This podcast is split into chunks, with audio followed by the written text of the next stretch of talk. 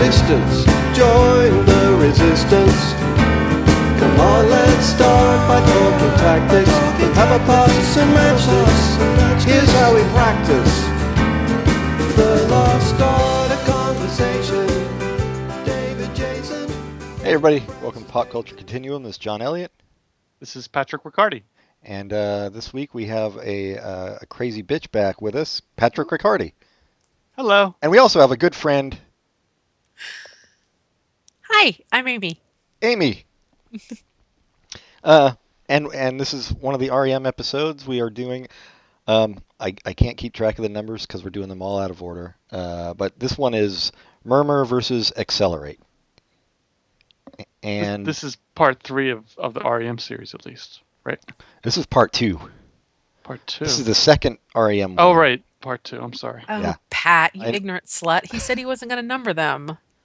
Well, we I mean, I just don't know the episode number because we're we're recording so wildly out of order with everything to accommodate people's schedules, um, or schedules, as Bono would say. But I think we'll start off uh, kind of like we did. Well, I can't say on the last one, Pat. Although we will On do it next, on the last one did on the last one, or the next one, and the and next the one, one. after. Yes. We want to find out how Ami came upon REM. Oh, I don't know what you're going to say. No, I was actually we're going to get we'll do that too, but I was going to start with just for context, uh, the Billboard uh, Hot 100 singles of 1983, just so you know uh, why REM was considered alternative back then. Uh, so you've got Every Breath You Take was number one, Mm. Billie Jean, uh, Flashdance, What a Feeling, Down Under, Total Eclipse of the Heart, Man What's Eater, down under? I Come from a Land Down Under, Oh, the Men at Work, at work. song. Yeah, Oh, I like that song. Yeah, no, some of these aren't aren't bad. Um, let's see, "Baby Come to Me." Oh, I have no idea what that I, is. I I can sing it in my head, but I refuse to do it out loud. oh, I uh, thought that you were reading a separate note that had nothing to do with the Billboard. It it was it functioned on a number of different levels. I agree. Uh, Maniac, Sweet Dreams Are Made of This. Do you wanna? Do you really want to hurt me? Come on, Eileen. Yeah, actually, these are these are not so terrible. A lot of these. Hungry Like the Wolf, Let's Dance. They're Um, not terrible, but just very different. Yeah, very different than the REM sound. Um, Little Red Corvette, of course. Um, so just just context, so that when you hear some of these songs, you can see how it was actually uh, more underground, even though it's it's not really. There's nothing harsh about it or anything or punky necessarily. but alternative with a lowercase a. Yes, I agree. Um, so yeah, now we'll get to uh, our history. So Ami, what is your REM history? Like, how when did you first get into them? Were you teenager, older? Um, no, actually, I was, a, I think about nine. Um, yeah, my one of my friends, her older brother, really liked them. He right from the get go, he liked them, and we were like, "What's that you're listening to?" And he was like, "Oh, you guys wouldn't understand," because of course we liked about everything you just named. You know, we were into Duran Duran, hello, and Michael Jackson, and I remember thinking it sounded so different, and but it just sort of we listened to it a little bit, but then we forgot about it, and then I came back to it um, a couple years later. So Wow. I do remember. That's yeah, pretty early.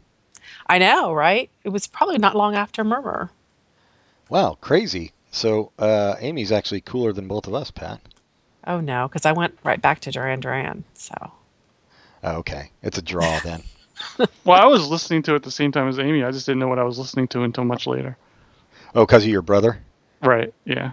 Um, because as we spoke of uh, on the ec- episode that's coming out next, Yes. uh, you br- used to break into your brother's house and steal his records. Um, so, well, Pat and I have already kind of gone over ours. I, I got into them around uh, Reckoning Time, and Pat was Mm. more out of time. I think was when you really got into them, right? Yeah, that's when I actually bought something and listened to it Same over and with over and over again. So, Well, um, we can't talk about out of time since it's not that episode. We're, in fact, we're not actually uh, able to talk about anything but the two records. So I would hope that you two would stick to the topics at hand. Pat's Pat's really got a bug up his ass about this, but uh, but we'll, we'll try to go off topic as much as we can, Ami. okay, We no don't deal. we don't play by your rules, Pat.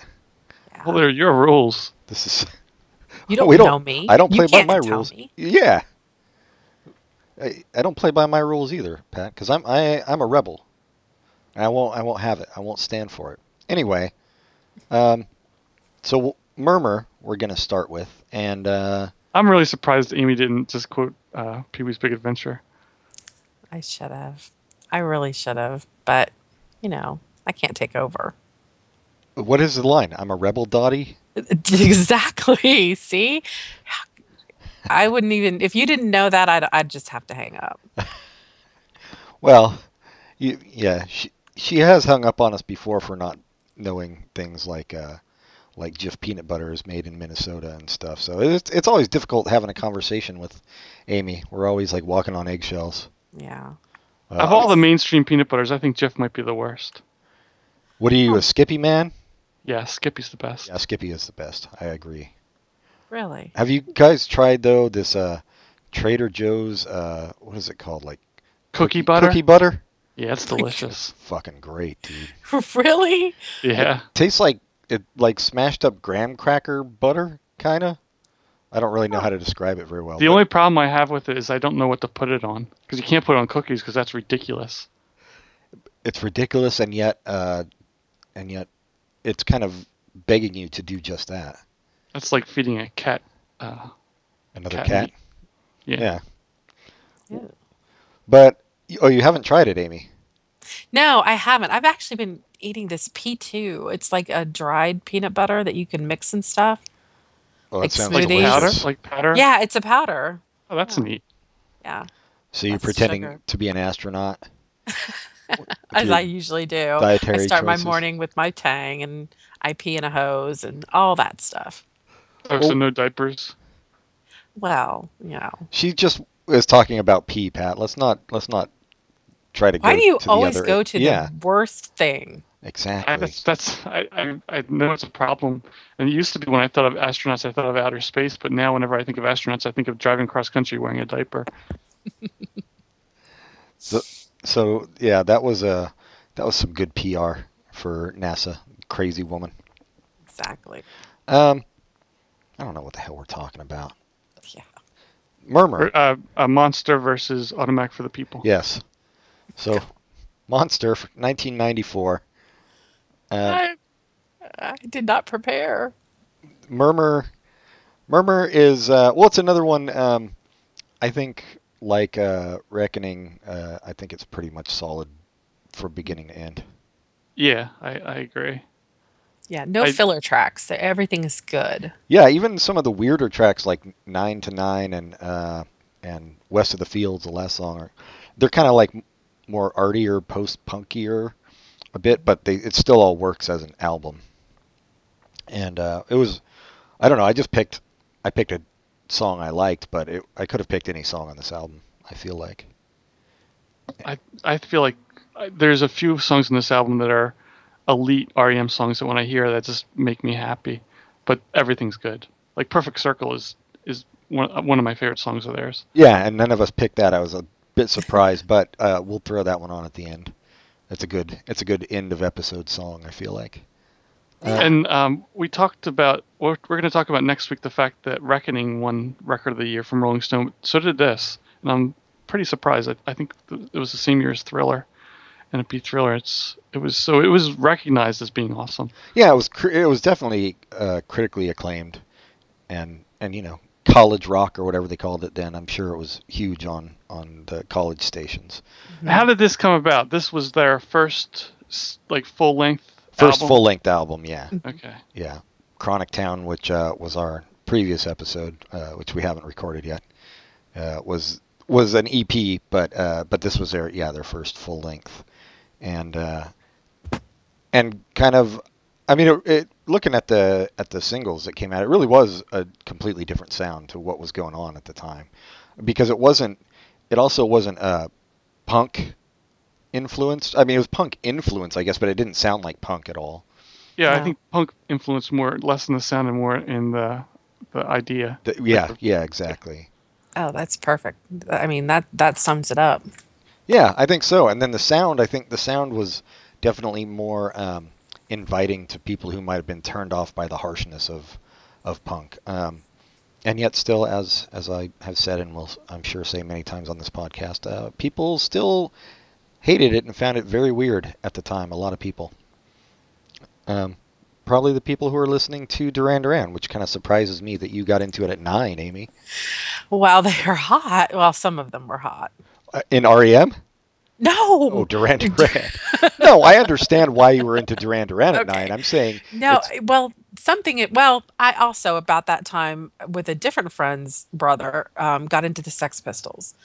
So man, I, I, my parents were scared of me when I was that age. yeah, maybe they were more scared that you were hanging around with your friends' brothers so much. yeah, I could I could see it. Uh, yeah, Sex Pistols. That was all. I mean, I think that was all junior high for me. That I, I was the oldest uh, of my siblings, so I didn't have anybody like showing me the cool stuff Mm. when I was young. I don't think I've ever heard the Sex Pistols. Oh, you haven't? I don't think so. Wait, do you know that? All right. Do you know the song um, "You Light Up My Life"? Yeah, yeah. Yeah, Sex Pistols. Oh, I mean- I don't. Why do they call that punk? It's, it's really kind of. It seems like elevator music to me. Kind, but well, but it was it was totally going against like the Right. The At Led the time, Zeppelin. It was disco, right? Yeah. And uh, either that Oh. hard rock or what else could you do at that time but just break out? right. Yeah, it was a t- it was a total reaction to that and going and taking music in a totally different direction. So, so yeah, you Well, have I heard. Have, I have more respect for Sex Pistols then. Yeah, Yeah. you well, you should have had the respect just for the name. Well, and the fact that that the singer sometimes crapped in a bucket on stage. Was that like because he went? He didn't want to go off stage, or was it performance art? Who's to say, Pat? We can't I, get inside hoping, the mind I was of hoping artists. Ami would say Oh. since it's her story that she made up. I did not look it up. Made up. I didn't say you looked it up. the uh yeah they were anyway rem was Yes. Was definitely punk influence and and um in interviews like uh, michael stipe would always talk about his love for like patti smith and and uh, television and gang of four and stuff. Um but but this was a more uh, i don't know a more i don't want to say subdued sound than that but more uh thoughtful maybe? Hmm the musically? Hmm Yeah, I, I would agree with that, and and I think maybe that comes from the fact. And I remember a, a an interview once with them where they said that their band is a total democracy, that they have write they split li- writing credits. They don't want any one instrument to overpower the other. As far as on a regular, I mean, obviously some songs may have a stronger drum line or a bass line or what have you, but that they really tried to vote on everything and make sure everybody's influences, everybody's opinions get heard. And it's amazing that they can do that and still put out something good. Yeah, and because I think I think yeah, that was true that everybody had veto power and and it had to be um, like four votes. It, it couldn't be like three to one. I think hmm in favor. I, Yeah. I was reading something s- similar to that, just going over this, going over before this episode.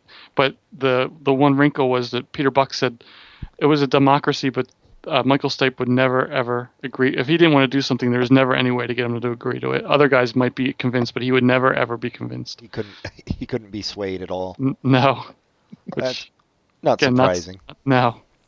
I don't think there's anything about Michael Stipe that's surprising, and there's nothing about him that's not awesome.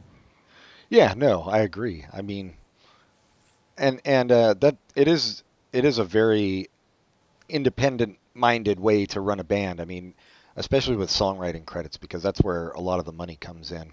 hmm Um, to to split every song four ways is pretty. I don't know anybody who did that. That's awesome. Yeah, yeah. Maybe uh, maybe U two does the same thing actually, probably. But I think that Nirvana did it at first. oh really? Um, yeah, I oh I could be wrong on this, but I I remember that after the evil one got a hold of Kurt, that she sort of Dave nagged Grohl. at him. of course, Dave. Uh, she sort of nagged at him that you know why are you giving them credit? Why are you doing this? And she convinced him to actually not just change it, but she wanted him to go back retroly and take retroly. I made up a word and take money from them for the the money they'd already gotten. well, which- again, not surprising uh, considering the source. I was Exactly. I didn't remember uh, Michael Stipe and Kurt Cobain being friends.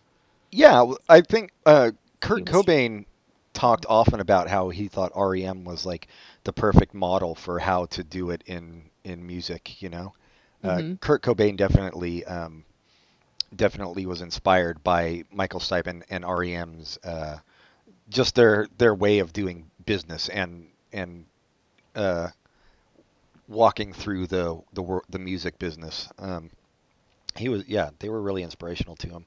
Um, again, like not necessarily you don't hear musically anything in Nirvana that that came Hmm. from REM, but uh, but it it just goes to show that that REM was alternative, um, and a lot of people who were into alternative at that time looked to them as as one of the the big figureheads of the movement. Um, and REM wrote a song about Kurt Cobain's uh, death on, which is on Monster. So I guess according to Pat, uh, we can't talk about that here.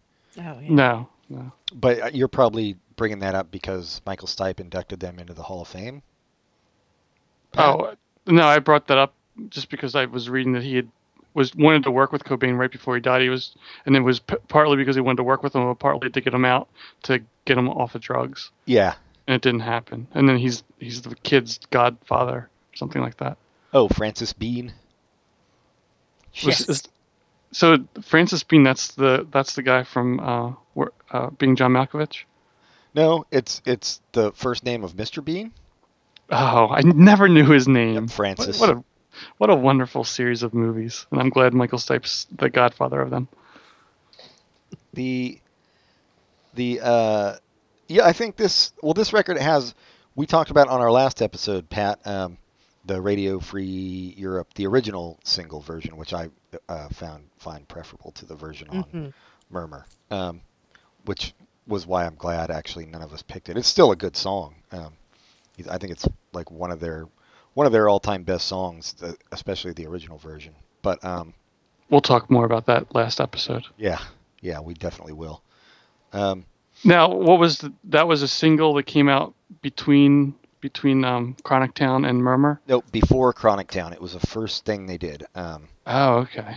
was Radio Free Europe and uh, Sitting Still, a slightly different version, um, was issued as a B side of that one. Um, and then Chronic Town, and then Murmur. And I'm I'm trying to think. And then so so the B side of the Radio Free Europe single off Murmur was um, There She Goes Again, a Velvet Underground cover. Mhm.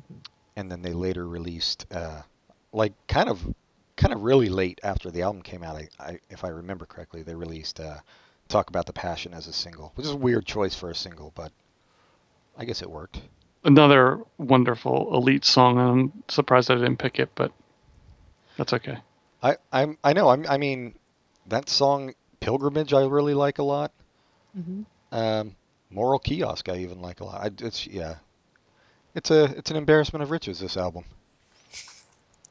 I think that Pilgrimage has a good example of how well they layer vo- the vocals, um, how they blend those so well, and they do it in a lot of songs. But that was one that I I just jotted down that it really does work, you know, because obviously they sometimes layer Michael's voice, you know, back backing himself, but you know the I can't think. I Usually just- not Mike Mills.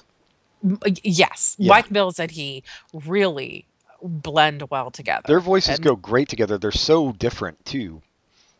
Um, Yes. The the just the timbre of their voices and stuff. Like Mike Mills, at, at this point, he looked like Scooter from the Muppets, Yeah. and uh, he kind of sang like Scooter from the Muppets in in a way. But it's still appealing. His voice, I feel like.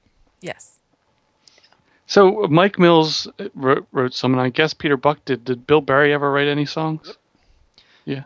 Bill Berry wrote uh, one of their biggest hits. Well, mu- the music, I think, at least. Um, Everybody hurts. Oh, really? Yeah. Um, and I think he, I think Bill Berry may have written uh, "Losing My Religion," but I, I can't remember. Um, it's it's hard to figure out because they gave writing credit to everybody on them. Um, Right. Yeah. the like only one I the- know for for sure is the the Don't Go Don't Back to Val- Rockville. Rockville was Mike Mills for sure. Yeah. Um, Although I don't know, I haven't even looked on Wikipedia to see if they like actually break it down. I don't think so. I think it No. just says Berry Buck Mills Stipe. Yeah, that just and then there's and on this album there's one with Neil Bogan. With oh, is that the one you picked? No, Oh. West of the Fields. Oh, West of the Fields. Oh, strange. I didn't actually didn't know that. Yeah. Uh, Who's Neil Bogan?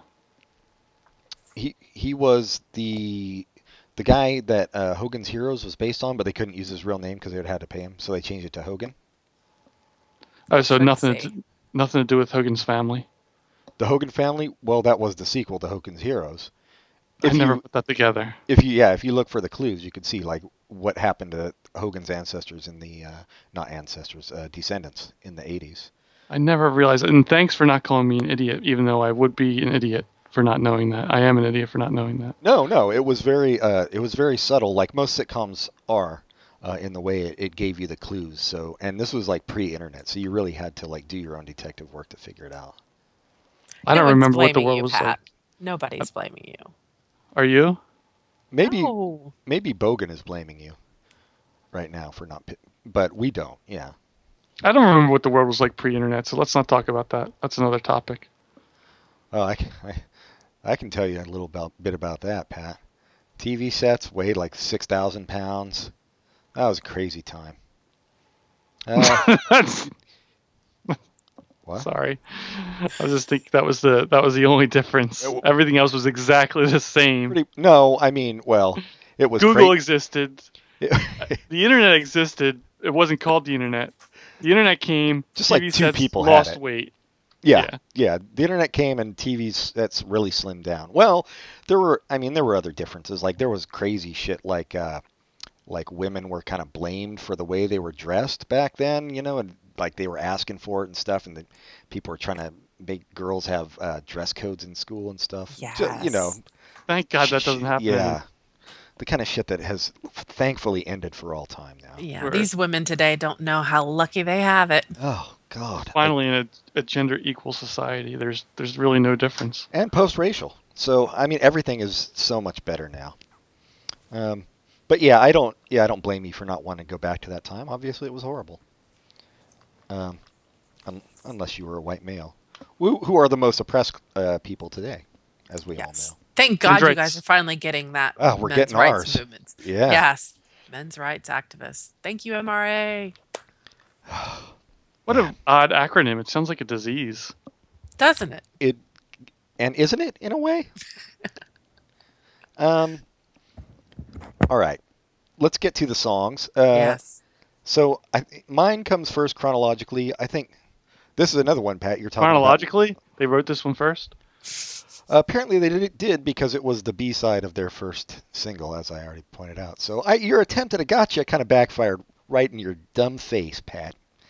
Um, that's the first song chronologically on Murmur, and you were talking about uh, the like the big, massive early REM songs. To me, this one is like huge. I think it like I think it kind of sums up everything about them at that time, everything that was good about them. Is everybody else gone? No, we're here listening. Wrapped. Wrapped. Wrapped in a in a bow? Yes. I always wear a bow. So sweet. I I do appreciate when guests dress up for the podcast. Because John and I are usually naked. Pat, Jeez, Pat. Now I'm going to be distracted. we're gonna. You're gonna be distracted. I, didn't, I had no idea Pat was naked this whole time. This would have, that would have changed the whole tone of the series up to now. Well, we're doing this on Skype. I see you on video. Don't you see me? Oh, I've got mine. No, I've got mine turned off. Um, Oh, I can see you. as Let's turn them on, guys. Oh, I think we've already turned them on. The uh, Pat, the M for mature. the, the uh, sitting still. Uh, I just think uh, I love the. It's got like the jangly guitar sound. It's got the completely indecipherable vocals, Yes. um, v- and then very pretty background vocals from Mike Mills again on the chorus. Um, great, great everything. I, I love this song. You, you guys have any anything to add to it? I just agree. I, I what I really like about that one is it, it's sort of the drums kind of pull you along, and then that sprinkly little guitar riff that after each ver- after each Yeah. line in the verse, it's it's just it's perfect. It is. It's perfect, very tasteful, and yeah, just awesome. I agree about the drums too. That's uh, that's one thing. Like I think they got called folk rock a lot back in the day when people were trying to come up with a, an adjective to describe them. But uh, folk rock is not necessarily known for its great drumming, and uh, and Bill Berry was a really good drummer. Um, all right, well let's let's listen to it then. Uh, Sitting Still, maybe my favorite song on the album. Here you go.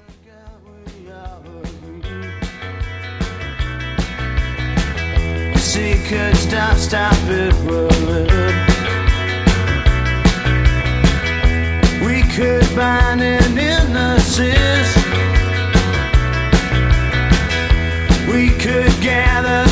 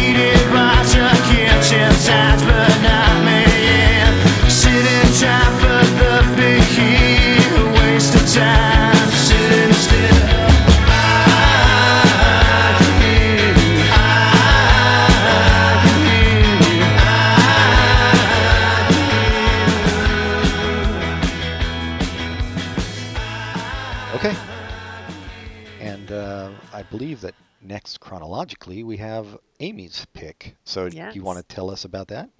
Uh, shaking through. I this is always one of my favorite. The one I listen to the most. I think when I'm listening to, I always stop and go back to this one again, listen to it one more time. I again with the jangly. You said that was perfect. Jangly guitar. There's something almost countryish to it, like a honky tonkish kind of guitar. Um, that shows, I think, versatility. In, I mean, obviously, like we've talked about, there's some punk influence. There is, I mean, they kind of started, not started, but they were part of the beginning of alternative. But this is just, I think, a different sound that you don't expect. No, I agree. And and um, Peter Buck worked in a uh, record store in Athens and um, was a huge, huge music nerd. Um, we'll talk about on the Reckoning episode. A, a friend of mine met him and had a nice talk with him about the Monkees. Um, but yeah, I think they were all they were all really into. They were huge music fans, and they and their uh, tastes were very Catholic. They they were listened to everything. I think. Um, and yeah, I agree with you. It comes through in this song. It is it is different. Very uh, uh, kind of a calming song to me. Although Mhm. it's not like it's not like super mellow or anything, but it's it's nice. Pat, I agree. Squeak your chair or something. yeah, Jesus, I I'm I'm glad you put so much thought into this, Pat. um, no, I know it's it's really hard to talk about music and, and why you like it. Um, so it's it's really was really smart of us to do a whole series of REM episodes. Um, but no, I agree. I, I don't know why I like pleasant and nice are words that come to mind for this song for me. Um, it just it, it makes me uh, it makes me smile a little. What's the jangly guitar? Wh- What is he doing? Is that something specific? I think it's the type of guitar. Like I don't I don't know if he used a Rickenbacker, um, which is like the same kind of guitar the Byrds used back in the '60s and stuff. I think it has more to do with the the type of guitar and like the the lack of distortion on it, Mm. um, kind of playing it on it playing it clean and and the style um, where it's not big heavy riffs necessarily. You know, it's more. Uh, it's And I think of REM. Yeah, I think of REM, and I think of U2 as well with that that jangly sound. Yeah, I think chiming is a good another word. Mm, for it. yes. Yeah, for the guitar sound. Um, yeah, it's Well- very. It's it's. I love hearing it. I just didn't know what what, what caused it. yeah, you should. Uh, well, maybe one of us can look up uh, jangly at some point during the break and see, or jangly guitar and see what comes up. But uh, let's listen to uh, Shaking Through right now. Uh, here it is.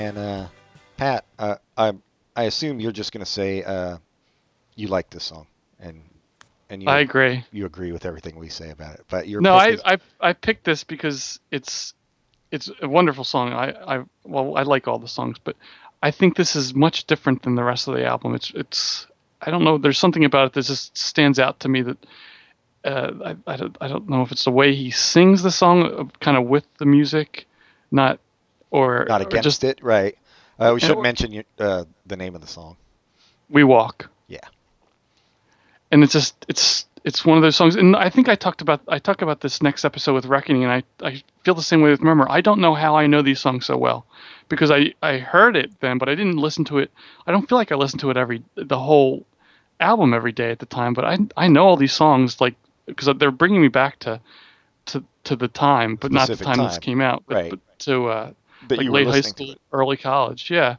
And so it's wonderful to hear, and that that's what, like I'm talking about that jangly sound. And but we walk is a little bit different than the other songs, and I I enjoy listening to it because of that. The the um just the the way to me when I hear it, it stands out the difference, and it makes everything else sound better, and this sound good on its own. to me, and I don't have like any.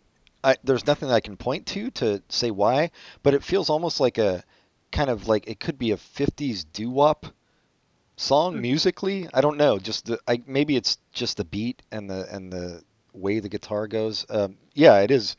Although it's not gonna, you're not gonna think that like when you hear it, you're not gonna go, oh, that's doo-wop. But it's just somewhat reminiscent of that to me. That's what's neat about REM. They'll have stuff that might reference other things, but it's never a direct. It's not often a direct reference. Right. They make it their own. Yeah. they incorporate it into their sound. Yeah, um, and uh, the uh, So here's something that's not really on topic. What is Michael Stipe up to? Like Peter Buck does a lot of stuff with Robyn with Hitchcock, Robyn Hitchcock, and, Mike Mills has that baseball thing. Yeah. What's Mike? the Baseball Project, um, and I think Michael Stipe. Well, I know he did have like a film production company for a while. I don't know if he's still involved in that, um, or if he's he's probably just uh, rolling around in piles of money. I would imagine. Oddly enough, he makes some appearances on the Colbert Report sometimes. Yes. That's awesome.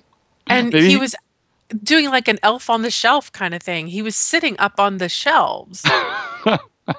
and he actually sang a really I it just stuck in my head. This past Christmas, I think, he sang a, uh, with Stephen and Mandy Patinkin was on and they sang a Christmas song and it was beautiful. But Oh, yeah, I every once in a that while, yeah, it, you would love it. I don't know how He's you missed that, on Pat. Yeah. Colbert Report. Yeah. I I think I go in fits and starts with Colbert Report. I love it, but then I don't watch it for a long time, and then I start up again. But I never catch up on what I missed. I think So the thing with Colbert Report is they filmed him there once for one segment, and then they Oh, Stephen kept Colbert putting keeps like in. going to Michael, and they're showing like a clip of the t- one time Michael Stipe was sitting there on the shelves. Oh, so it's not not especially likely that he'll be the band leader for the new late night show That would be awesome, Wouldn't- but I would doubt Wouldn't it. it be? Yeah. because he, I mean, He does not look dissimilar to Paul Shaffer. That's true. I mean, in back in the Murmur days, he definitely did. Yeah. Well, I, Paul uh, Paul Shaffer might have looked like him back then too. I don't know what he looked like. Nobody knows. That's true. There is no there's no video evidence of Paul Shaffer uh, prior to 1996. So Correct. yeah, we we have no way of knowing. I'm just assumed he's he was uh, born a bald baby and uh, was a bald child and a bald teenager. But yeah, for all we That's true because I do I do remember reading a quote from his father where his father said, "I'm bald and my baby will be bald too, damn it." And then he poured um, I think it's what's it called to make pe- babies bald? Is it Ex-Lax? Oh, I oh I was thinking nitroglycerin. Yeah, I don't know. Something. Ami's really the science expert here. She should know. Hair be gone. That's what it is. Oh, hair be gone. I think we should uh, have a monthly segment on on our podcast where, well, Ami won't be a guest for the whole show, but it'll just be science moment. So she'll just come in for a minute to do her science fact. I and need we'll it, and I'm gonna need some music for that. Though. Oh, we'll Like- we'll like a we'll little get you jingle. some music. Little Yeah. jingle. No, I don't. We'll think do a it- jangle. A jangly jingle. No, I think that's a good idea. It'll it'll kind of be like the uh, the Colbert throwing to uh, Michael Stipe, and and then every every week we'll just play that clip of Ami saying "hair be gone," no matter what the science question is, because it really is the ultimate answer. Um, And then you could put that on your curriculum vitae. mm do you? Uh, I do think um, "We Walk" was like one of the standouts for me when I when I first heard the album, but like over time, um, it became like other songs overtook it. I think it's like kind of more immediately catchy and arresting than a lot of the other songs, but uh, doesn't doesn't hold up. Not that it doesn't hold up, but uh, the other songs to me um, have more of a depth that made me then go and appreciate them a bit more. But I still do. I mean, I love "We Walk" still. It's not. It's yeah. It's it's uh. It's more simple, It's I think, just like a. Maybe that's what I was getting at with the '50s doo-wop thing, you know? To put things in terms that our listeners can understand, it's a shower, not a grower. Yes, yes, exactly. Uh, And I always think the same thing when I hear it. Is that thunder? That's what I always think because it sounds like thunder in the background. you know what it is? What is it? It's them hitting pool balls on a, on a Really? pool table. Shut Yep. up! Yep. Really? Awesome. I love those little facts. Yeah. And uh, produced by Mitch Easter, who was in Let's Active. Um, it's another jangly pop band from the 80s. Uh, but yeah, let's play it. Let's play a little bit of We Walk for everybody. Here you go.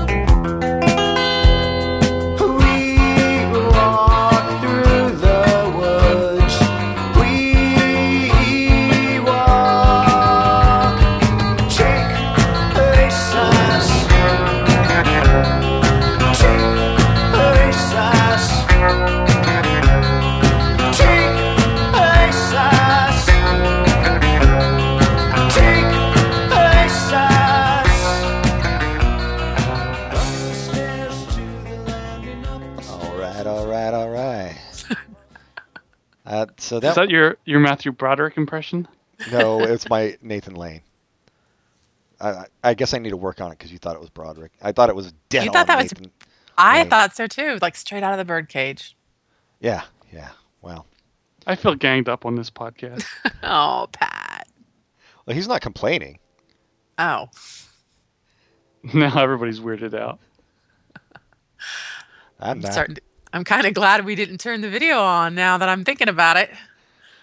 Oh, you, yeah. Trust me, you are you are glad. Is they don't actually have? Oh, they do have Skype with video, don't they?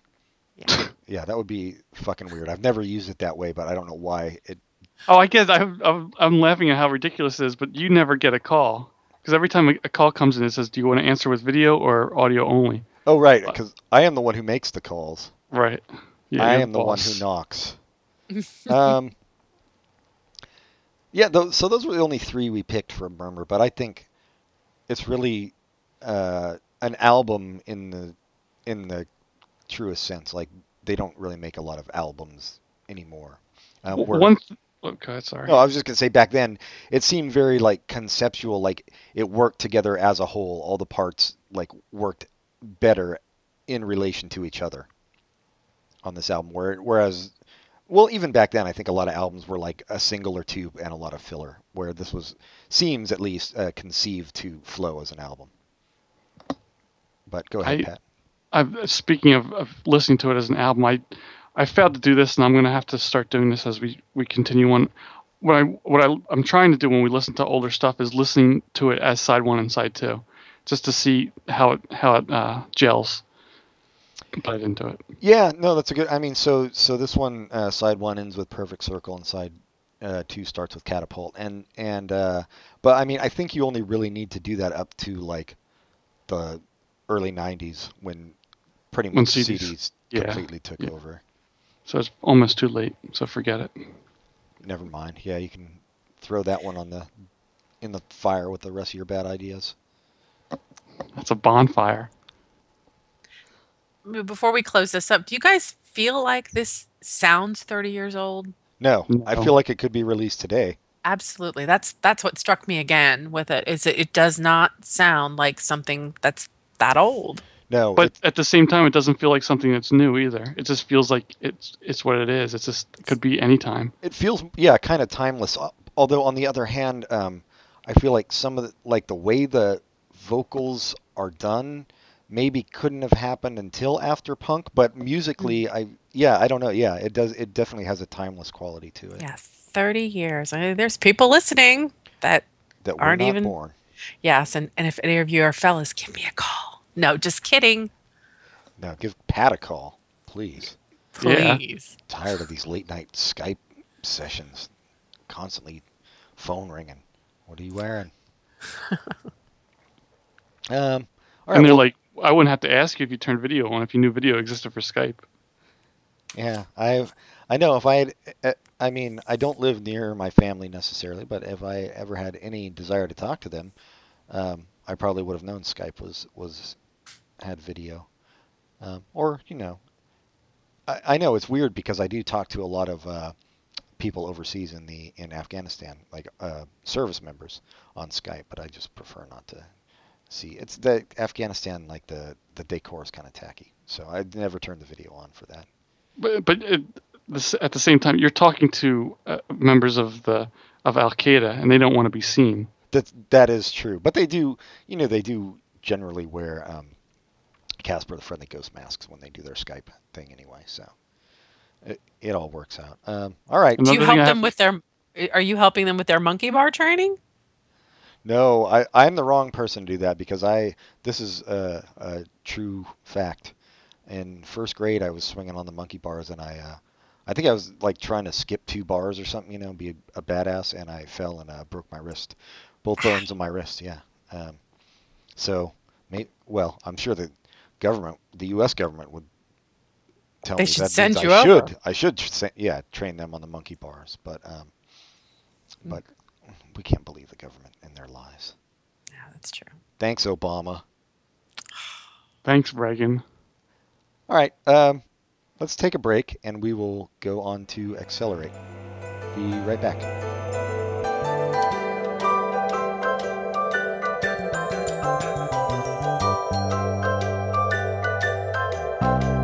We had a comrade, a brave comrade. He could talk for whole days. But then he tried to be a hero. Tried talking about Shamiro to commuters wearing earphones. Oh, he almost died for conversation. Hallucinations, good vibrations. Van Dyke Parks, Greyhound racing, steeple chasing. The Reformation, transubstantiation, Bram Stoker's creation, the land of Thracians, and right back to the start. It's gonna take some time and patience, but all the best things. All right, we're back. And uh, so for a Wikipedia's definition, which is always the best definition anywhere of anything, of uh, jangle pop, um, they say jangle pop is a genre of alternative rock from the mid 1980s that marked a return to the chiming or jangly guitars and pop melodies of the 60s, as exemplified by the, ver- the Byrds. Um, with electric 12-string guitars and power pop song structures. So I think we had it right. Is the type of guitar, the the song structures that exemplify jangle pop or May James I guitar. may I interject an opposing viewpoint? Yeah. I'm going to search Conservapedias and see what their definition of jangle pop is. No, I gotta pull something up. I'm Go sure they have a huge entry on it because they are known for uh, being hip, and by by hip I mean uh, up to the 1980s standards of hip. It uh, it's the denial of the existence of God. Huh. Yeah. Well, that was somewhat unexpected. Uh, Not for Conservapedia. well, just that I mean, they have that for so many definitions on Conservapedia. Well, I was going to consult Dickopedia, but it looks like it's gone. Was there actually a thing called Dickopedia, or was that just yeah, no, no, there was dream you had? They had people. No, there were people in there like Roman Polanski and like Dick Oh, Cheney and I like, remember it. Yeah. Dicks. Yeah. So sorry, guys. Dickopedia's gone. Hate to break it to y'all. I never heard of it. Yeah, I, I think I found like uh I can't I think it was like the who's the dude who created Ren and Stimpy? I found like some I looked him up for one episode and Wikipedia came up and I think he had an entry on there. John Krishkall. Like they would have said, like uh, um, about Roman Polanski. You know, he is a you know a writer, a director, a pedophile, and a dick. You Right. know, everybody's just and a dick. So uh yeah, kind of shocking that that didn't stick around. Yeah. Well. What did Woody Allen's thing say? Ooh, I wonder. I didn't even I don't know if Woody Allen probably was on there. I mean, just the last sentence. And a dick. Oh, A, Alec Baldwin. um, a blowhard, um, an actor, a liberal, and a dick. She's got Mr. Rogers. oh, Oh, he's- Don't even try and trip me with that. Yes, he's not in there. Good. Never. Never. um, accelerate. So this this was this was uh, this came out after Around the Sun, um, which was REM's worst album, which we'll talk about on the next episode. Um, This is their penultimate album. it is, and it's their Teller Ultimate album as well. Uh, the, I always get them one upped.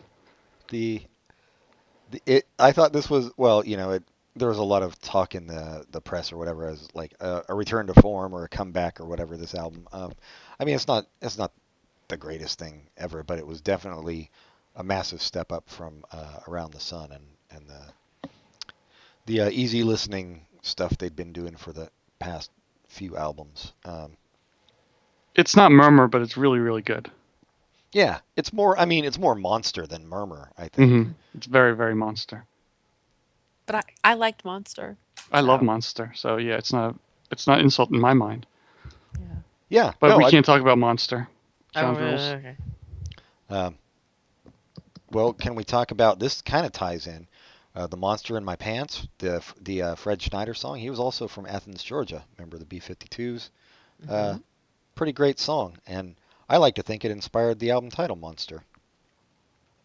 I mean, I don't know what the actual song was about. It, seems kind of uh, kind of surreal. You know, you can kind of make of it what you what you want. The monster in my pants. I guess it's some kind of horror movie thing.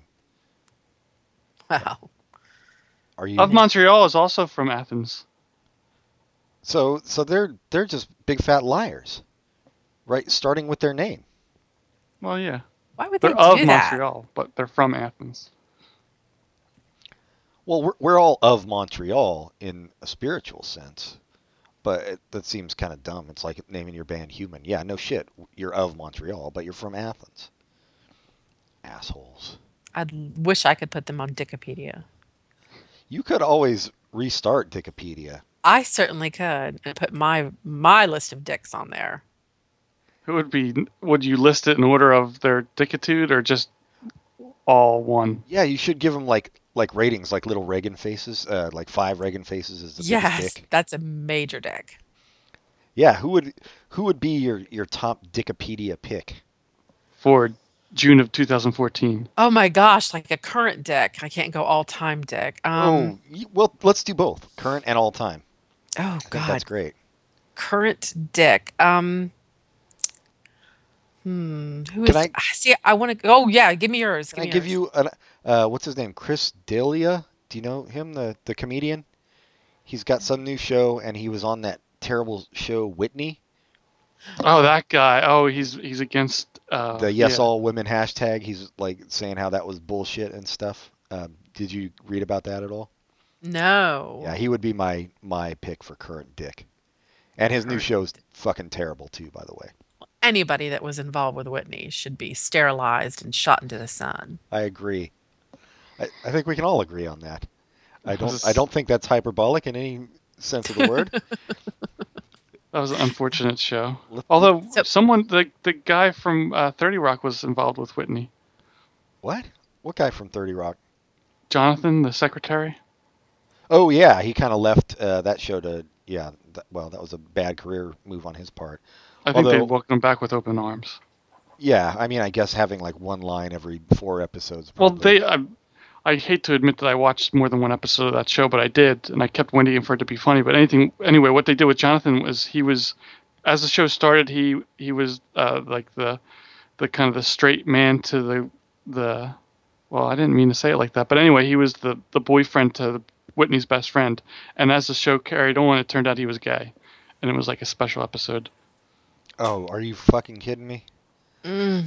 That's well, I mean, it doesn't surprise me with Whitney.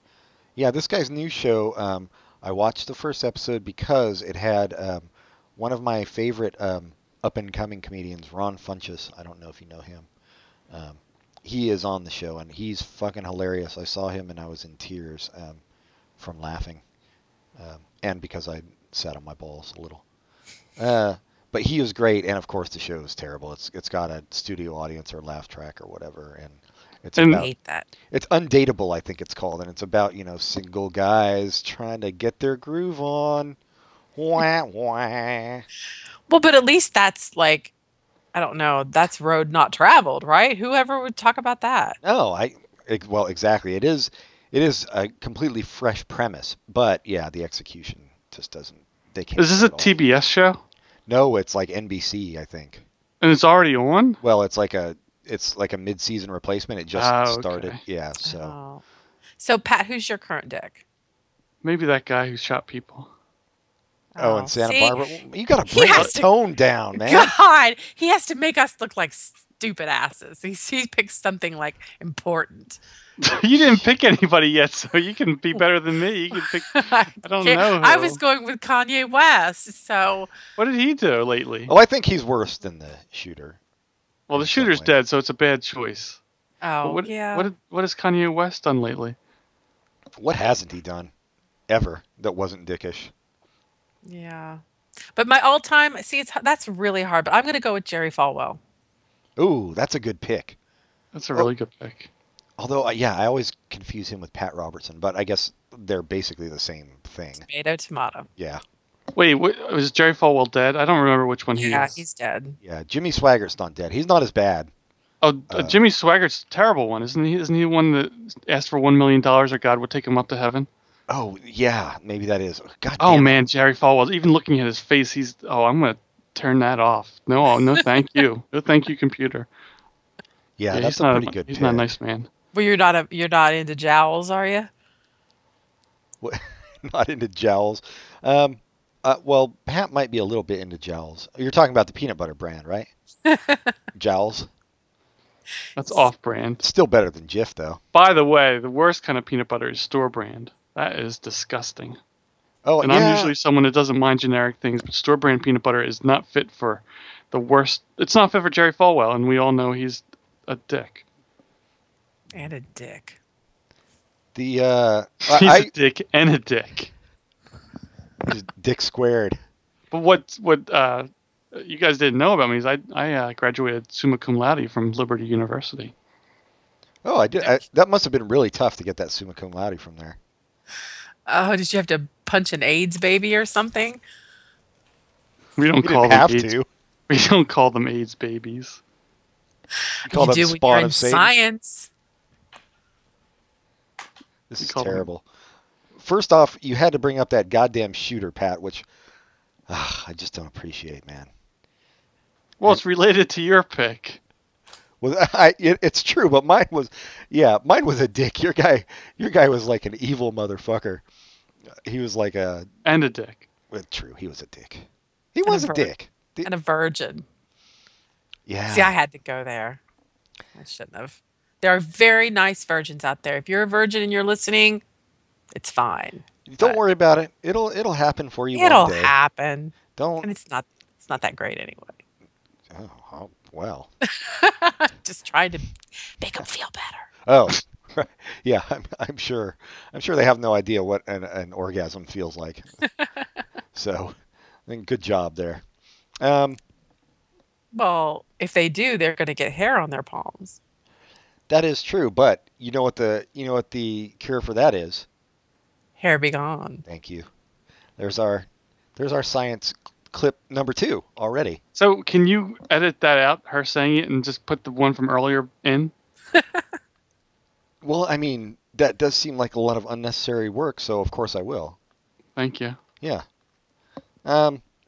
All right, let's get to no. I'm- Yes, finally. let's I am sorry. I- I'm sorry for going off on you, Pat. I just that was like when we do when we talk about like really dark stuff. It always I, I always get mad and then it, it gets not funny. This happened on the Reckoning episode, which will come out next week. Uh, when it talked a little bit about gun stuff. Um, and and then it, it just makes me turn into kind of an inarticulate rager, which uh, is not and a dick. and a dick. Yeah, not a quality I'm I'm proud of. So I kind of wish when you felt yourself going into your inarticulate rages, instead of doing that, you would start pretending to be a conservative. I know. I wish uh, it's it's my great fault that that uh, I'm not sincere about anything except um, political stuff. When it comes out, it's I I do agree with you that I should work on that. Now I'm being sincere again. Thanks for bringing it down yet again, Pat. I, I place the blame. I was squarely on your joking. I, was hoping you get angry like you usually do when I try to con- accuse you of being conservative. Like that No. episode talked about how you Closet voted your first the first time you voted, you voted for Nixon.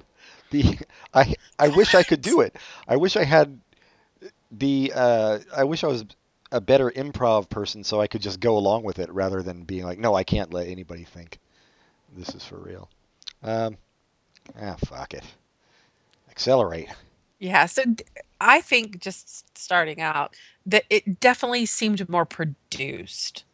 Um, when and when you look at it in you know comparison to Murmur, obviously not so produced when you look at some of the auto tune and things that people do to overly produce, but just in comparing the two, it, it seems more produced to me. Oh yeah, I mean it's obviously it's probably super high tech digital production with you know 62 track console and shit now, where whereas Murmur was all analog and and uh, you know done by somebody who wasn't making 500 million dollars for producing it and shit. Um, and I'm, I'm sure they didn't spend like 10 weeks getting the right snare drum sound or whatever they do nowadays. But I think that's just the case with all major albums nowadays. They're like overly produced. Pass. Right. Uh, as far as the production of this album, one thing that's neat that I was reading about is that they they insisted on doing it really quickly because uh, I don't know if they did it on purpose, but Michael Stipe seems to think so.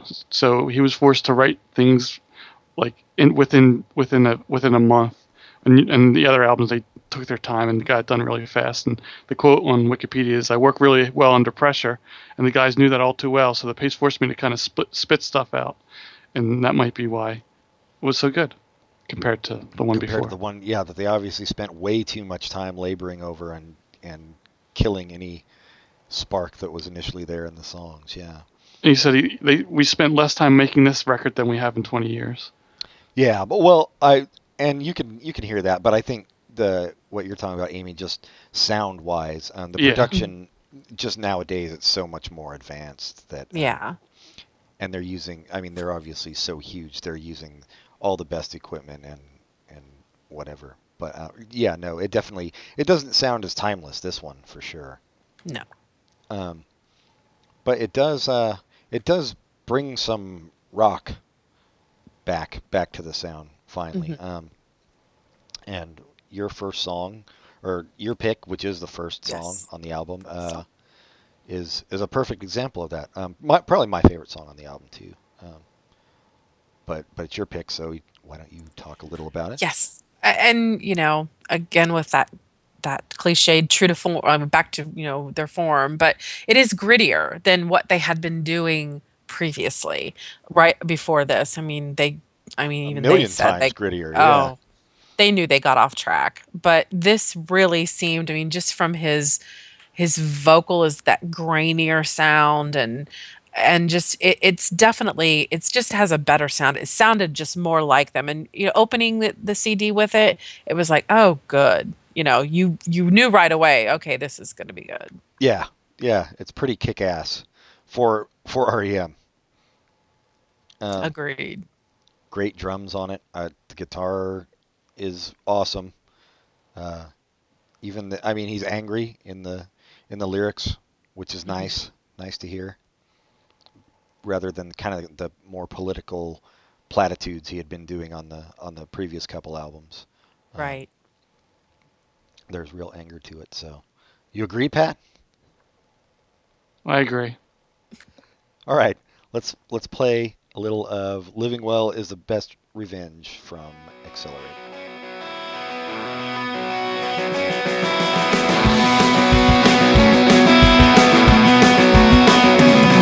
It's only when your poison spins into the life you'd hope to live.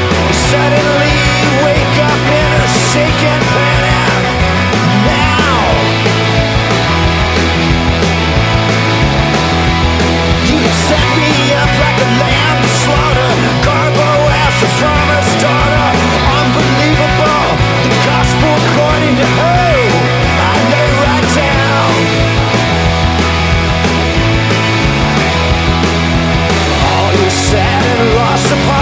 hung my name with on the bones you tossed it. I'm not one to sit and spin, cause living well's the best.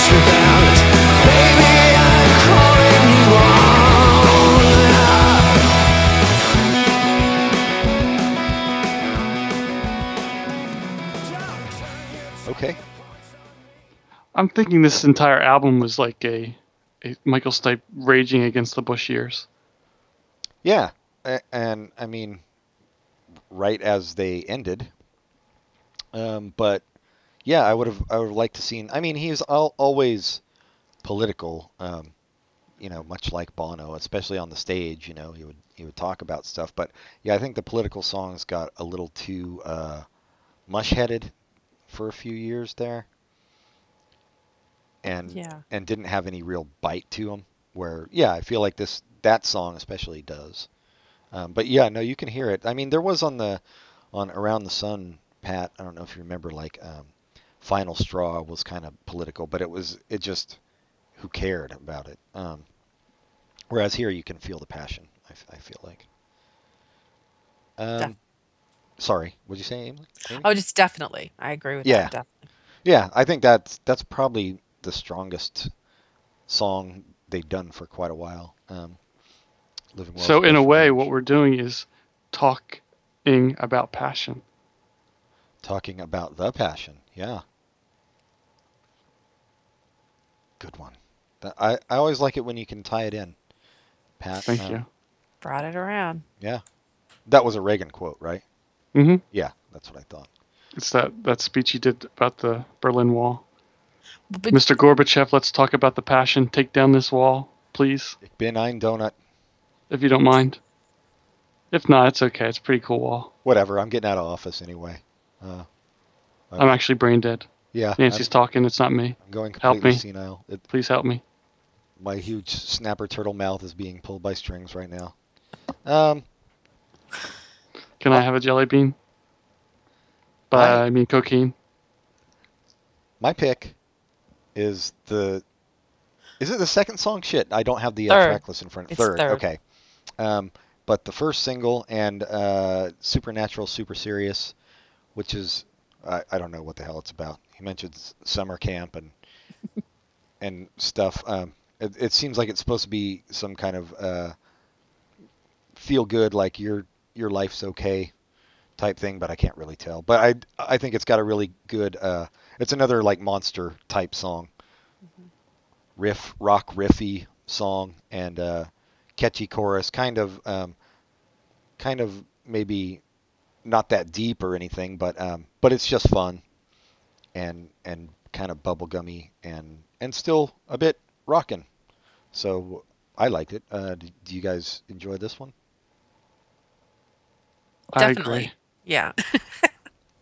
Definitely. And again, with their great use of layer, layering vocals, it, it really, that's why I think a lot of REM CDs are really like earbud kind of listening. Oh, I so agree. you can yeah. hear the intricacies of of it.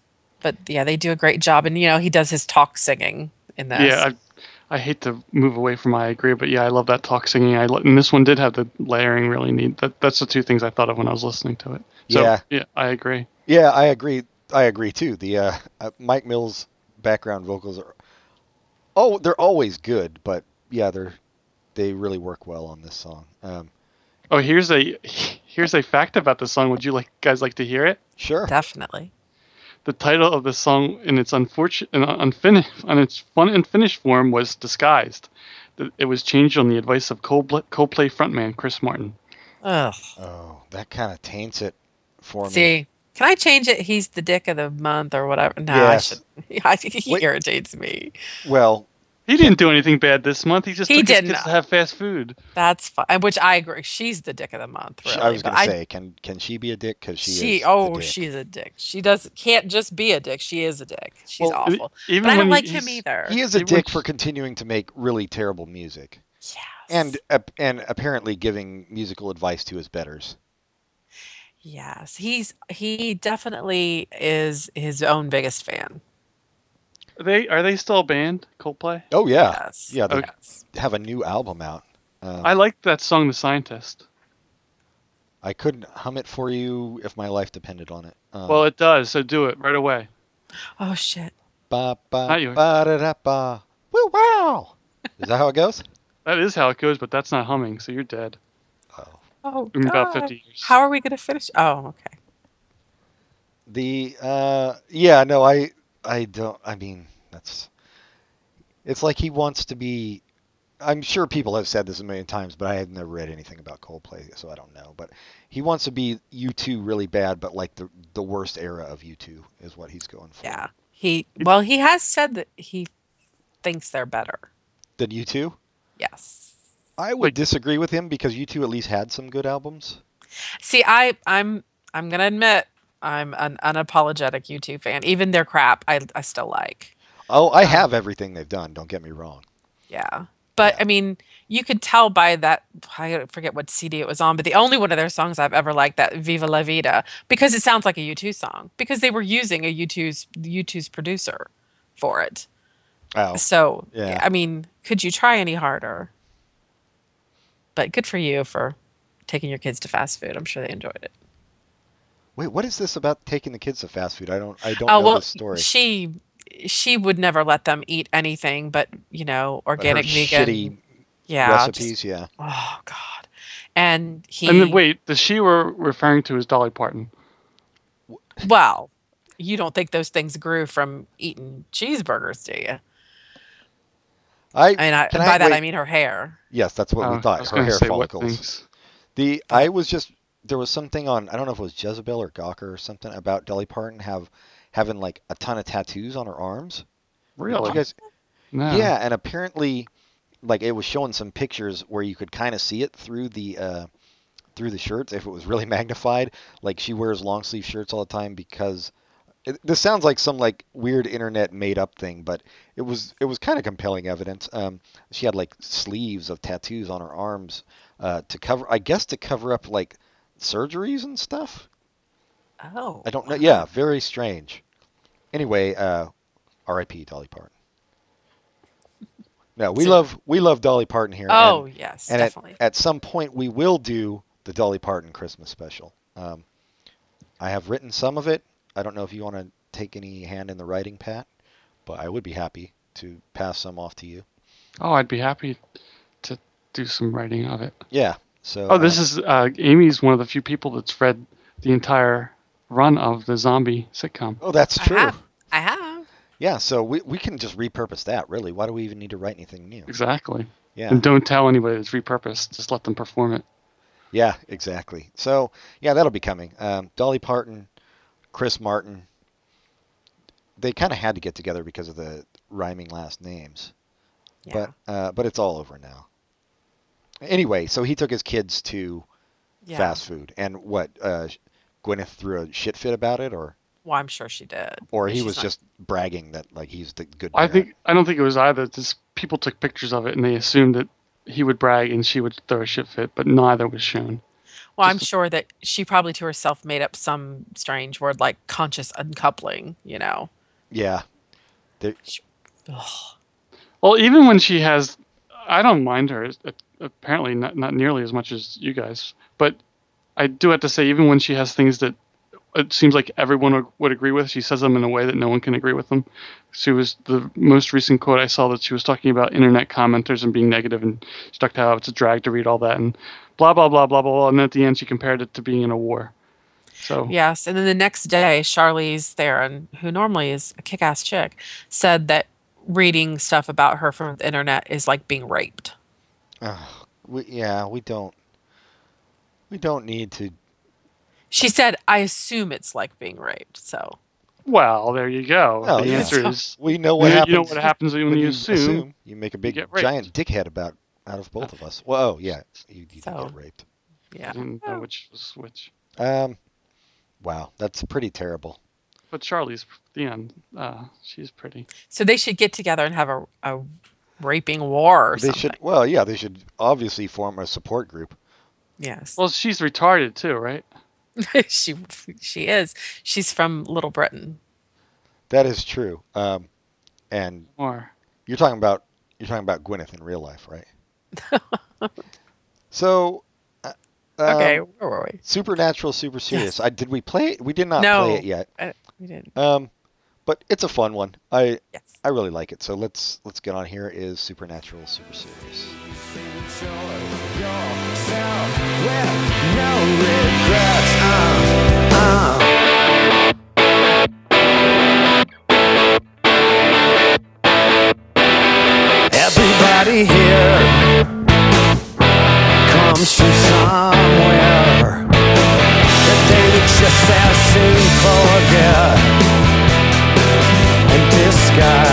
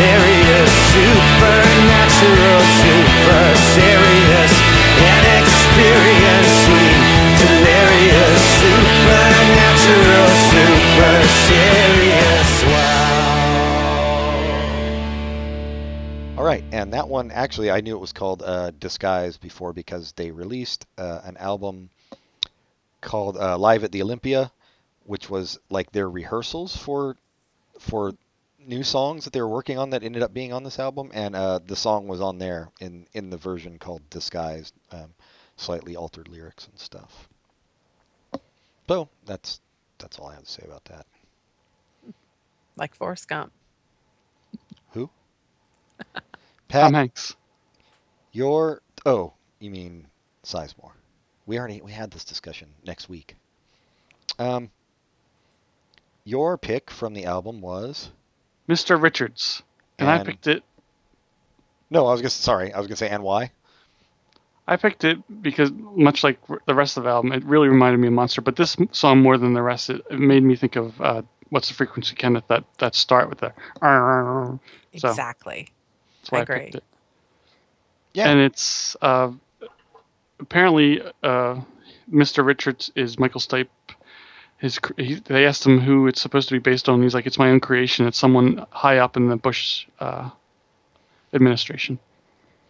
Oh, makes sense. Wow. Did not know. Um, and yeah, and we should. I mean, that's a good song. I enjoy the song too. So yeah, I do too. Definitely. Should mention like the whole album is not not all rock. There's still some um, some mellower stuff and and some stuff that's a- Hollow Man's very mellow. Yeah. I think yeah. and it's almost a little too uh, falling into the ballad trap to me. Although it's still it's not it's not a terrible song or anything. Um, same with Until the Day Is Done.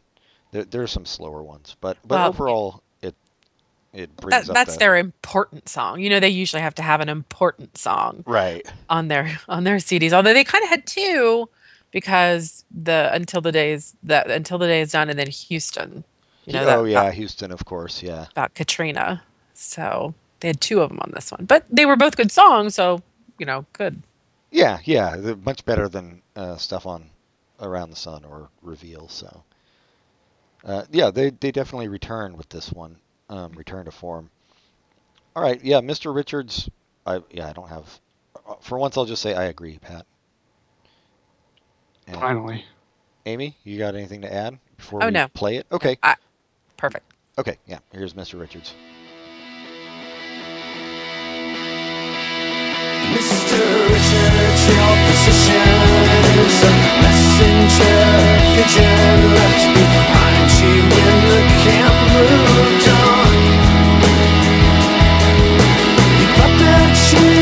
would but the words had never crystallized into a truth that you might. Hey, hey. Mr. Richards, your decision. Pay attention, pay attention.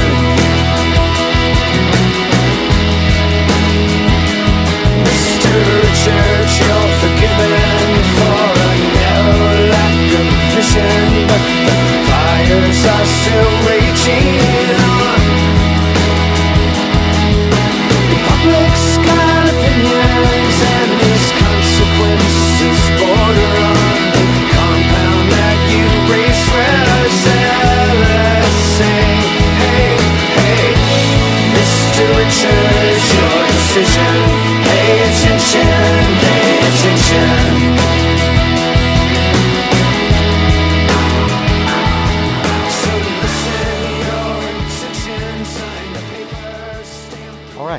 I had assumed until you said it was some uh, composite of some Bush administration lackey that it was about uh, Mary Richards' husband she finally met on the Mary Tyler Moore show that we never saw.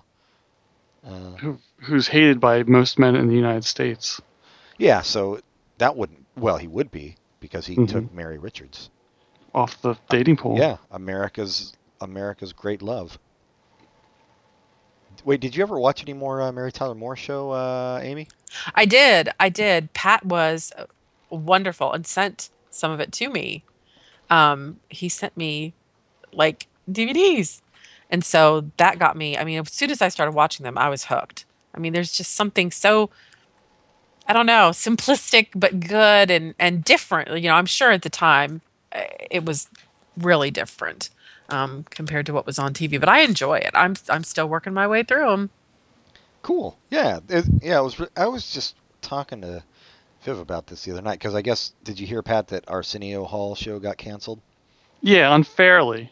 I mean, not unfairly. It's fine to cancel it. I don't watch it, but it, it's unfair that if, at first they said you can have a second season, and then a week later they said, "Well, we're canceling you," so he didn't get to have a, a finale, which sucks. But Yeah. go ahead. it's kind of fucked up. Um, but w- well, we were talking about that and like the lack of of real uh, any kind of minority voice on TV anymore, which we kind of talked about in our preview episode because that Blackish is coming out, um, which is like a, a major network show.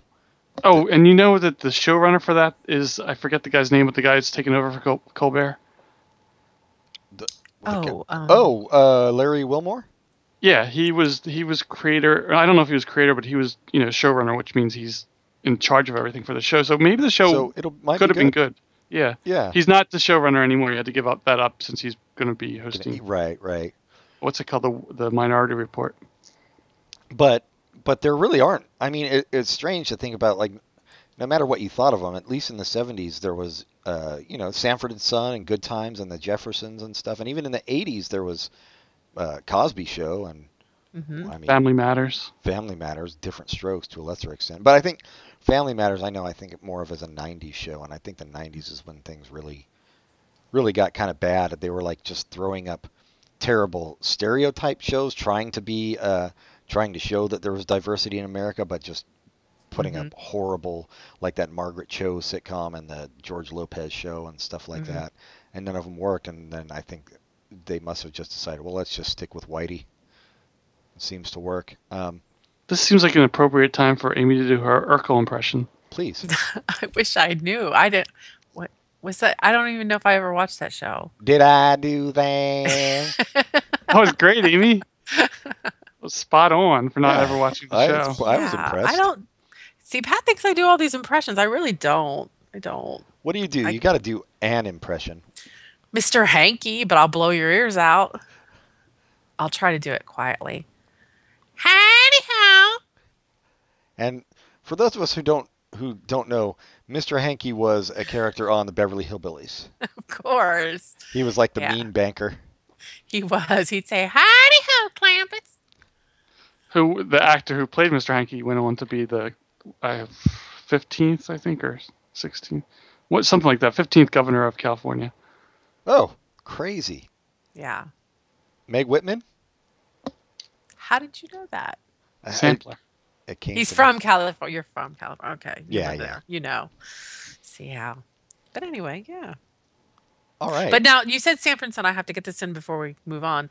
If you guys ever end up doing a podcast, that I'm calling dibs. oh, we know you're coming on the Sanford and Son one. We just got to figure out what to do with Yeah. Sanford and Son. Yeah, what As I just said, there's really no Nothing. nothing now.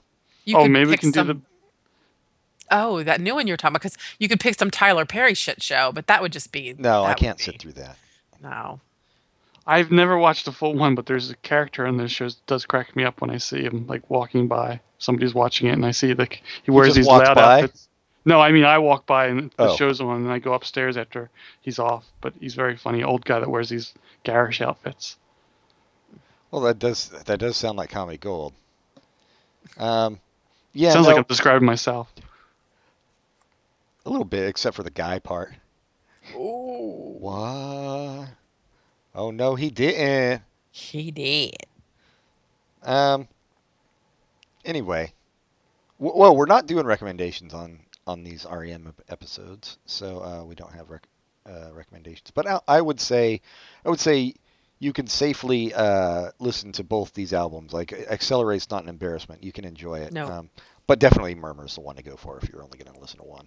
Yeah, we we we tend not to choose who won in the battle of the versus Murmur versus Accelerate, but uh, Murmur wins. Yeah, by by quite a bit. Yeah. Um. All right. But you, yeah, you could safely, as you said, listen, and it, and you would not be disappointed. Yeah, you're not. It's it's Accelerate was not an embarrassing record for them. You thankfully. might be disappointed if you're expecting to listen to jazz. You Oh, put this yeah. in and say, "Wait, this is not uh, John Coltrane." Yeah, Accelerate sounds like a John Coltrane album title. See, now I'm disappointed. Yeah, I am kind of too a little bit. Um, so fuck REM, I guess, is what we're coming down to. Uh, go get. You can pick up Giant Steps or a Love Supreme. The, all right, Pat. God damn, I had uh, I had some idea and I and I lost it. So uh, please speak your piece if you've got anything to say. Either of you.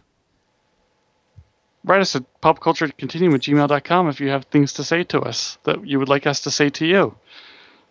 Rate us highly on iTunes. Like us on Facebook. Tell your friends to listen. Submit your favorite dick. And uh, When for- she says submit your favorite dick, and yeah, I'm sorry that to you really wait. have to Wait a minute. that. Sorry.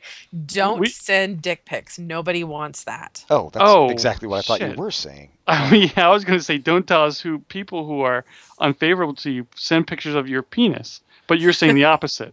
Okay, yeah, don't send pictures of your penis. Send No. Send Your who you pick to be the dick of the month. And there are no pictures of your penis. And that or will be yeah, no that will be. Dick O the month. Oh, Dick O the month. Yeah, There. Dick O the month. um, no pictures of of uh, lady parts either. yeah, like uh, fingernails, painted fingernails. Oh, I meant like uh, Mary Tyler Moore played Mary Richards, so don't show a picture of Mary Richard, which is a Mary part. Oh, you're right. That is Lady yes, part. A lady part. Um, right, right, right. So we, uh, Ami, thank Yes. you. Oh, Thank you for coming on once again. thank you for having me. Yeah, it was great. You, I was surprised you liked REM. Really, you have uh, such Duran Duran taste. Yeah, you're. It must be difficult to be an REM fan in a Duran Duran world. It is. But You have overcome that that obstacle, and uh, and now you're you're going to be the uh, the millionaire owner of Dickopedia. I am. It's going to be awesome. Ami, are you looking forward to any summer blockbuster films? Um, no, not really. Um, I've been uh, kind of watching the the film festival just wrapped up, kind of looking at what's coming along, and I some independents that look interesting, but nothing, No, nothing. no major studio. Yeah. No, no, because I don't I don't do like Avengers, and I know they're making another one of those. I I don't do any of that. Not that there's anything wrong with them. I, I mean, they're incredibly stupid, but other than that, you're right, there's nothing wrong with them. But hey, people have their reasons. I'm, you know, I saw I'm kidding. Superman. I've seen the Avengers. Um, the I heard uh, Chef was actually pretty good. Jon Favreau movie. Yes, and uh, the one that everyone's talking about is like Steve Carell um, brought one there Oh, that he- they're saying he's incredible in it. Oh. Really? I didn't hear about In- that. That's awesome. Incredible. Is it a drama? It is. Yeah, I have heard something about that, but that's as far as I can remember. It's called Foxcatcher. And it is which I I love the Cannes Film Festival because they are so honest. Like they boo, bitches get booed. Ryan Reynolds movie got booed so loud that he got up and left. Um, Why they- can't Ryan Reynolds make a good movie? I well, there's some. I guess you could guess why. Maybe he I- sucks. Yeah, I think No, maybe he doesn't though. He's awesome. I don't so think he's fun. necessarily a terrible actor, but I think No. maybe he's really terrible at picking projects. I think like Yeah. that's as much as skill as as anything else in that business. I would So, imagine. Should have someone else to make his choices because he really is awesome. Um, yeah, well, I do want to say to people, uh, look forward to me uh, in my role as man at urinal. At some point in the future, I will have that film. Oh wow, this is an interesting story for Foxcatcher. Oh, what's it about? Let's Since- spoil it for everybody. It's about a, a wrestling champion who's who's killed by.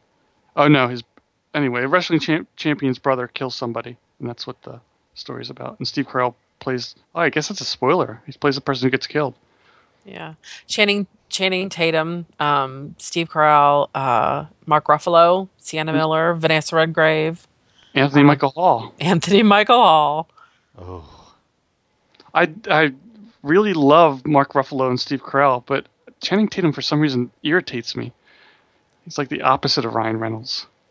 see, he seems very Ryan Reynolds-ish to me, but but maybe I'm just easily annoyed, but more easily annoyed than you by actors.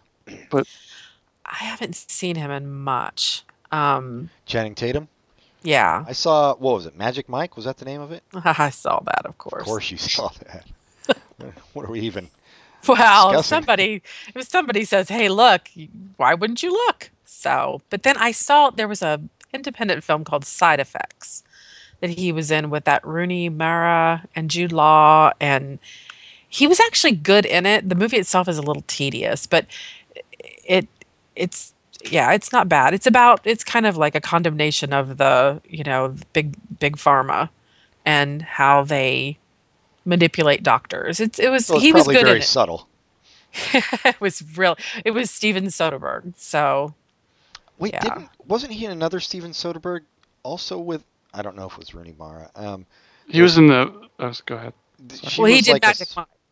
He Oh did- right, but then there was one where uh, she was like a spy or something, and okay, Yeah, that wasn't Rooney Mara, but Channing Tatum was in it. yeah, yeah. Was that Soderbergh as well? I feel like it yes, was. that was Soderbergh. Yeah, I can't remember the name of it. Anyway, It was pretty good too. yeah. So I don't know. I don't find him necessarily an annoying actor. I just don't think he has uh, a ton of charisma. No. Yeah. And I, just- you know, he was voted what most handsome or sexiest man or what? I, he does nothing for me. He just seems like a dumb guy. Maybe I just haven't watched the right movies. Well, I yeah, I I guess kind of. Although he, I think he did a pretty good job in Magic Mike, actually. Um, I didn't see Magic Mike. But but uh, you know, everybody loves Ryan Gosling. Um, he looks dumb to me. He looks like he's kind of a dumb person. Um, just his face. Maybe that's maybe that's. Hey, girl, don't say that. Yeah, I I mean I get I get that he's handsome. I don't I Yeah, that, that's lost on me too. I have a beating heart, but. uh, well, I'm not. I, I know a lot of girls have it for him, and I think he's a good actor, but he doesn't. Yeah, he also doesn't put a tingle in my parts. please, we said no Mary Richards references, Oh well. I, I unless you're talking about your painted fingernails, which Well. is somewhat okay. Yes. Um, all right. Should we uh, call it a day on this one, Pat? Since we're going to be recording another one in an hour yeah. or so. Okay, I had that story for Foxcatcher confused. Now it's straight in my mind. So whatever I spoiled is wrong. So when you watch it, you'll be fine. Good. I, I assume that's not in like general release yet or anything, because I haven't No. even heard of it. Comes out uh, November 14th. Really? hmm Damn, that's pretty far in the future. Um, Oscar season. oh, that's true. Mm. That. Watch for it. Of course, uh, Ami already got it from Pirate Bay. Ami doesn't need. Well, never mind. I'm not gonna. I'm not gonna give away uh, trade secrets here. Ami doesn't need to get it from Pirate Bay, though. That's what. I, that's all I'm saying. Um, Is that a Pilates joke? everything's a Pilates joke now that I'm taking Pilates, Pat. Um, yeah, it's, it's right up there with uh, Child Pose. You, there are a bunch of people laughing right now at that. Uh, people who take Pilates, uh, you two, just aren't going to get it, unfortunately. we don't. Yeah. Um, all right, let's uh, let's say goodbye to these uh, poor idiots who've stuck all the way through this. Um, and thank you once again, Ami, for coming on. Oh, And no problem. we can't, Can't to wait for you to come back. Yeah. Um, and it doesn't have to be Sanford and Son. It could be whatever you want. If you think of something, if you use that brain in your head to come up with a topic, we will have you on like that. So, All right, I will do it. With great alacrity. Oh, As the turtle said. Uh, so until next time, goodbye, everybody. Goodbye. bye. Put your hair back. We get to leave. Eleven gallows on your sleeve. Shallow figured. Winners paid. Eleven shadows way out of place.